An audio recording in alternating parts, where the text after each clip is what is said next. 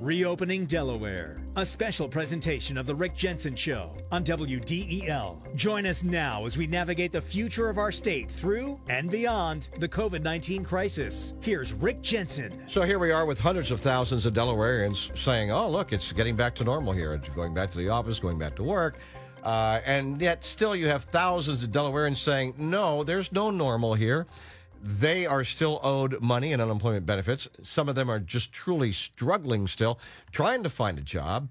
And it just gets to be more complicated. So, try to unravel these knots of frustration, Darryl Scott, director of Delaware's Unemployment Insurance Office, is on the phone every Tuesday right after the news at 1 o'clock, and he's here for you right now at 302 529 1017. Call now. If you or someone you know is having a problem, 302 529 1017 specifically a problem with unemployment insurance benefits. Darryl, thanks for being on. Thanks, Rick. Thanks for having me on. You know, I know you have some news, uh, some things people need to know about claiming unemployment now because it changed a couple weeks ago. But first, I want to get to the calls, okay? Okay. Thank Great. you. And and by the way, uh, if this involves the backlog, please do explain the backlog, where it goes back to, and how fraudulent claims are adding to that as well. We get to Don. Don, say hi to Darryl. Hello, Rick, and hello, Darryl. Excuse me. Hey, Don. Hi. Um, I just I realize first off I'm I'm not calling up to I know it's a backlog and you guys have been living in uh, in hell for the last year or three months whatever. But my situation is I've been trying to get my claim uh, looked at. Uh, I right now it's canceled, and I go back to the beginning of last year, and I've called in a couple of times, and they said someone will get back to you an email. And again, I understand the backlog, and it's not feasible. Um, is there any way that I could email Rick with my situation, and then Yes. um, have somebody contact me by email or by phone? Yes, if you'll email Rick, R-I-C-K at wdel dot com and Don, give give me a little background, and we'll get it to the right person to look at, and especially if you're dealing with a claim from 2020. Uh, as I've shared on the call in the past, you know, we're we were down at least in the last report I saw about 56 claims that we were aware that may be outstanding from 2020, and um, uh, we'll look first to see if you're one of those 56, and if not, try and find out why you're not on the why why your claim was missed. Okay. All right. I'll send that in to Rick. And again, thank you guys for doing this. Thanks, Don. No worries. Let's get to Jake, 302 529 1017. Jake, say hi to Darryl Scott. Hey, Darryl, how you doing? Doing well, Jake. How are you? I'm good. I have two issues here. Um, my issue is uh, I filed in early March. I don't know if the backlog is caught up to March yet.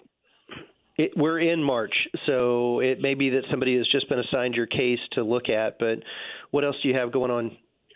Um, my cousin passed away last year. I think 2020. Sorry to hear that. Yeah. And uh, I I moved into his house, and somebody I got a letter in the mail. Somebody filed unemployment in his name on the 13th of June. Oh, no.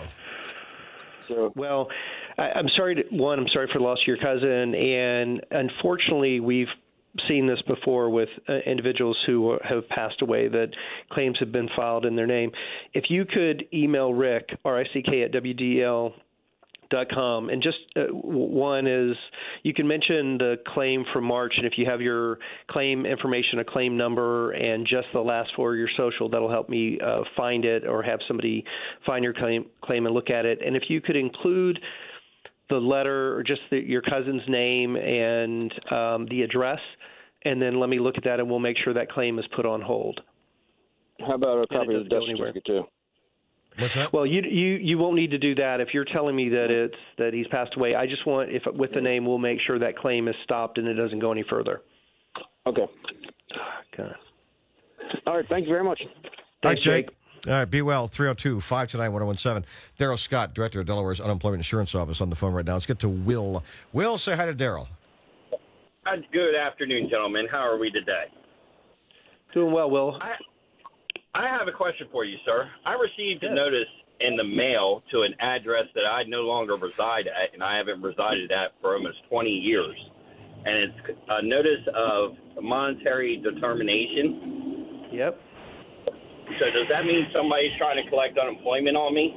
Yeah. They, that it does mean that somebody most likely filed a claim in your name, and it's interesting that it went to you or to an address that you were no longer affiliated with. So the one thing, Will, just to, to use this as an opportunity to educate listeners on this issue, you know, claimants come in and they file a claim and they they can put their address in whatever whatever address it is, and if they're trying to impersonate, you, if they have your social security number, they put an address in. Uh, they list whoever the employer is they last worked, and it could be real or not. And that claim will come in. Now they're subject to some identity verification questions, but you know, based on the address that they submit is the address that we'll, you know, we'll send the documentation to. Um, but we also use that address information as part of the identity verification, you know, process. So um, the best thing you can do for me is if you'll send Rick an email, rick at wdel.com, and uh, just give me the basics from that letter, sort of the name, the address, um, then I'll make sure that the claim gets put on hold. Now, the one thing, Will, you should do is make sure you monitor your credit reports. Um, and it, we're advising claimants who are who've, who've been faced with this issue to file a police report to report the identity the identity theft. And you would do that to your you know with your local law enforcement agency. So that's a city or county police or or the state police, you know whoever your local uh, law enforcement agency is. Okay, would that be the police department that I live at now, or would that Yeah. be the police department that it went to? I would I would use the address that you now live. Okay. Okay, because I also I know I've received another letter. I haven't gotten a hold of it yet, but I have received another letter. Can I just copy these two letters and send them to Rick, and then have Rick send them to you? You You could scan them and I could forward them to you if you want to yeah, you that. can take a picture or take a picture of them with your phone if you if you want to. And and Will, I'm interested in what that second letter is as well. yeah, you can scan them to me, rick at wdel.com, and I'll forward them to Darryl. You got it, Rick. I really appreciate everything that you guys are doing. Thank you very much.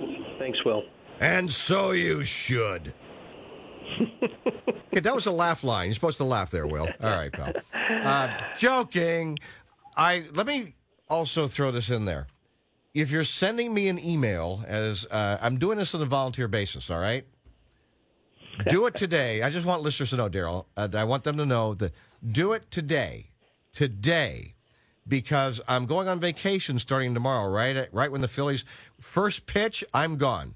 All right, tomorrow, Phillies first pitch, 105. I'm out. I'm gone for a week, and I'm not taking my laptop. So I just want folks to know, do it today. All right, and and I'll stay up late, and I'll take care of the emails, and I'll get to Darryl today.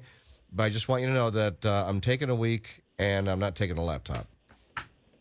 That's it. Unless my my wife takes her tablet, then I'll probably do something. But anyway, uh, that's the thing. I I want people to know that there's there's um there's a lot of people who have been drawn in to these fraudulent applications. Darryl, I want to thank you for inviting me over to the adjudication center in Newark last week. It was great. I met wonderful people who are truly dedicated. When I asked these folks, and again, there's like 30 people there, right? And 20 or 30 people. And and I asked, what do you want people to know? And like three or four people just kind of humbly said that we care. And I listened to that and I heard that loud and clear. And they said, we just want people to know that we care. That's nice. And I, think people should know that.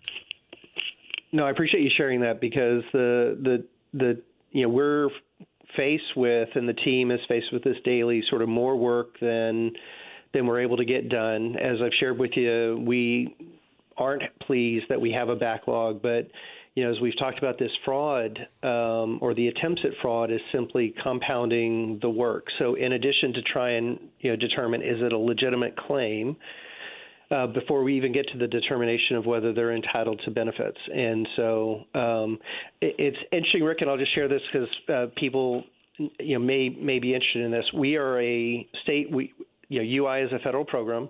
It's administered at a state level, but it's funded federally. And with the increased claim volume, we get additional dollars for managing the UI program. but because the overall demand nationwide was greater than what the appropriation was, we only got about 75% of our Q1 appropriation. Wow. So it, again, it, that's a that compounds the impact that we have the additional work, but we don't necessarily have the federal funding to to accompany that. And it's it's not just Delaware. That's an issue that's faced by all the states because it's a national issue that we're facing. All right. So how does it affect the office? How does it affect uh, the folks in Delaware? Well, the thing is, we're trying to figure out. Again, we you know we've got the support of the state, but we're we're trying to make sure we have. I mean, as I shared with you, we're keeping. We're still hiring. We're trying to find additional space. Um, but the issue that we're balancing is making sure that we maintain the funding to be able to support, you know, support the needs of the business. So it's from a management perspective, it's our challenge and mine and the secretary to make sure that we continue to uh, advocate for the funds we need, both federally and from the state, to to make sure we keep resources on as long as we need to clear the backlog and and uh, and fight this fraud.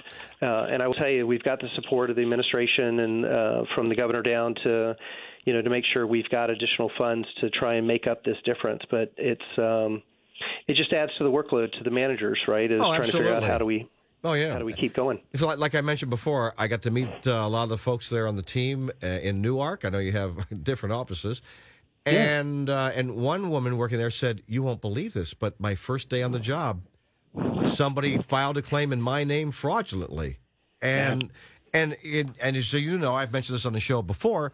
There was a guy who lived at my house back in the 1970s who uh, who is also a victim because a letter of determination came to my house. I thought this guy hasn't owned this house in like what forty years or or more, and um, fifty really, and then okay forty. no, right.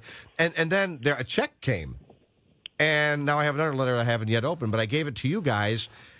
So I just want folks to know that this fraud that's happening in Delaware is rampant. And it's like one degree of separation. Here in Delaware, if you don't know somebody, I guarantee someone you know does know that person. Well, now, if if you're not a victim of unemployment insurance fraud, I guarantee you know somebody who is because it seems to be that rampant. Now, is that an exaggeration or is it really that rampant, Darryl? Well, I can tell you. I mean, we. It is a significant issue, and and you know, as a state of neighbors, Rick, you're probably right. If you you've probably heard of somebody who said, yes, somebody filed a claim in my name. I know from the personal friends that have been affected. Uh, that have reached out to say, hey, a claim was filed in my name, to uh, their interaction, and our law enforcement agencies are being stretched with this issue as well right? I mean, the the tens of thousands, uh, and I should say tens of thousands, but I know more than ten thousand claims that uh, of identity theft that have been reported to the state police for, you know, identity theft. Is you know, it just speaks to the significant issue that we are facing. And the compounding impact it has on, on law enforcement as they're they're taking these reports. Now, Right, you, so- you said the word compounding, and that rang a bell in my head, and that is this. This week, I received an email from somebody who said, "Hey, I uh, I got this message from you guys through through Facebook. I went to the Bitly website and I entered in all my uh, information, but now I'm wondering if maybe that wasn't an official website. So I shared that with you, and you said that is not a UI. That's not one of our UI official websites. And the guy and the guy said, "Oh my gosh." And I said to him, "I this is all by by email, by the way." And I sent an email saying, "Call your credit card companies, call your banks, let them know that you might be compromised." And freeze, you know, put a freeze on all your credit reporting so nobody can uh, go try to buy a car, apply for a credit card, anything like that in your name without you knowing about it. And and it that website seemed like it was a funny one to me. I did not even open it up. I just you hover the mouse over it. You're breathing heavily. Sorry, Darryl. Uh, no, I'm sorry. Totally I was, distracted me. sighing, I was sighing heavily because I know you're I'm sighing. Okay, yeah, that's what that was. So, so anyway, you hover the mouse over, and you can see where it might take you. Don't do it. And and you saw that. What did you think? No, I, I, and as I replied, it's not, it's not a legitimate claim. We, you know, the the request to say, hey, we're updating our user profile for UI and PUC, and click here to update it. If you don't do it within 48 hours, is a fra- is a fraud, right? It, it's it's a it's not a legitimate request from us. As I shared last week, you'll see an email from Delaware.gov. That's that's an employee Yeah. that's that's emailing you. You may see an email out of our ServiceNow. So Delaware, I think it's service-now.com mm-hmm. is our CRM. That's a tool that we use to communicate with claimants. But you can call us. You know, it's 302-761-8446. But we're not using social media, direct messaging, Twitter, WhatsApp, any of those to communicate. We're never on social media going to go into a direct message and say, "Hey, let me let me take this offline." And so we're not using Facebook Messenger. So people need to be extremely cautious about what they're responding to. Yeah, I And, felt uh, I felt horrible for this guy because um, he just entered his social security number and everything. So now his ID is compromised, likely. Yep. So And- that's what you do. the- That's but that's what you do. You call it. You you got you go online to all the credit bureaus and you put you you you create an account and you freeze all your accounts. You call your banks, your credit card banks, your uh, savings and checking banks. You call them and and ask what protocols can you put in place so that my money is safe. That's what you do. You ask them what protocols do you have, and then you pick whatever you feel is best for you. Right. Yeah, we just want people to be very cautious. Think before you click, and and realize that you know even though we've added chat and we've added you know email and phone, those are really the the the methods in which we communicate with you. And uh, you know, I guess fortunate in some respects, we're not sophisticated, so we don't have all these social media tools and Oh, and the like for providing support. But the reality is, as I shared last week, people have attempted to clone our websites right our social media accounts i should say not our not our uh, claims website but our social media uh, accounts to try and direct people and engage people to get their private information and as jake shared i think it was uh, jake with his cousin passed, passed away we've seen claims for people who have, have passed away recently and people are simply attempting to you know to capitalize on the on Gotcha. the uh, unemployment benefits We have about a minute left. So, what do you want folks to know, Darryl? So one, a- a- again, we continue to add staff to try and deal with the backlog that's created from uh, from the increase in fraud uh, fraud claims. And, and Rick, I'll just share an example because one thing they may see is an adjustment in our claims numbers that we reported to U.S. Department of Labor.